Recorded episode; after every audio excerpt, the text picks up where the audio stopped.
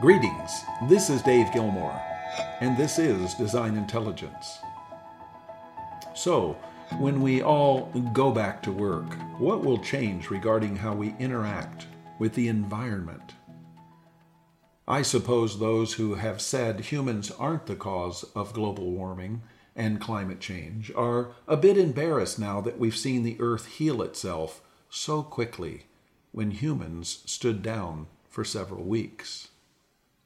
This planet, this ecosystem, is simultaneously fragile yet robust, vulnerable yet resilient, exposed yet regenerative. Edward O. Wilson, the famed Harvard biologist and naturalist, made this articulate entry in his book, The Future of Life. Earth, unlike the other solar planets, is not in physical equilibrium. It depends on its living shell to create the special conditions on which life is sustainable. The soil, water, and atmosphere of its surface have evolved over innumerable years to their present condition by the activity of the biosphere, a stupendously complex layer of living creatures whose activities are locked together in precise but tenuous global cycles of energy and transformed organic matter. The biosphere creates our special world anew, every day, every minute, and holds it in a unique, shimmering, physical equilibrium. On this disequilibrium, the human species is in total thrall. When we alter the biosphere in any direction, we move the environment away from the delicate dance of biology. When we destroy ecosystems and extinguish species, we degrade the greatest heritage this planet has to offer and thereby threaten our own existence. COVID nineteen has stomped on the brakes of our runaway world, forcing us to stop and consider. What have we been doing to the Earth for so long, and with such myopia, that we've been functionally blind to the death and destruction wrought from our actions? The second question we're confronted with is, so now what? Once we're given a true, confident, all-clear signal to return to business, school, manufacturing, trade, and commerce, will we simply go back to our prior destructive patterns, or will we choose a different way?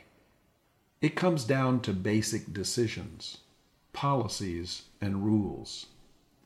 As a leader of a firm, you have the choice to change things for the people in your organization.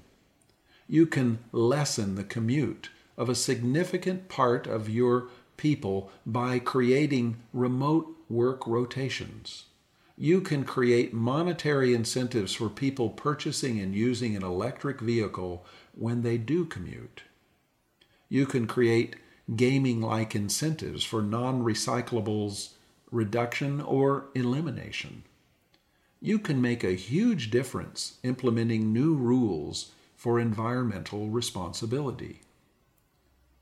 How about only staying at business travel hotels that have eliminated plastic? Can you cut your air travel by fifty percent and be just as effective conducting high-impact, personalized remote meetings? The opportunities to do the right thing are endless. So it's not a shortage of opportunities. It's a question of willingness and willfulness. Willingness is the attitude necessary to change things. Willfulness is the applied effort and energy to see things through.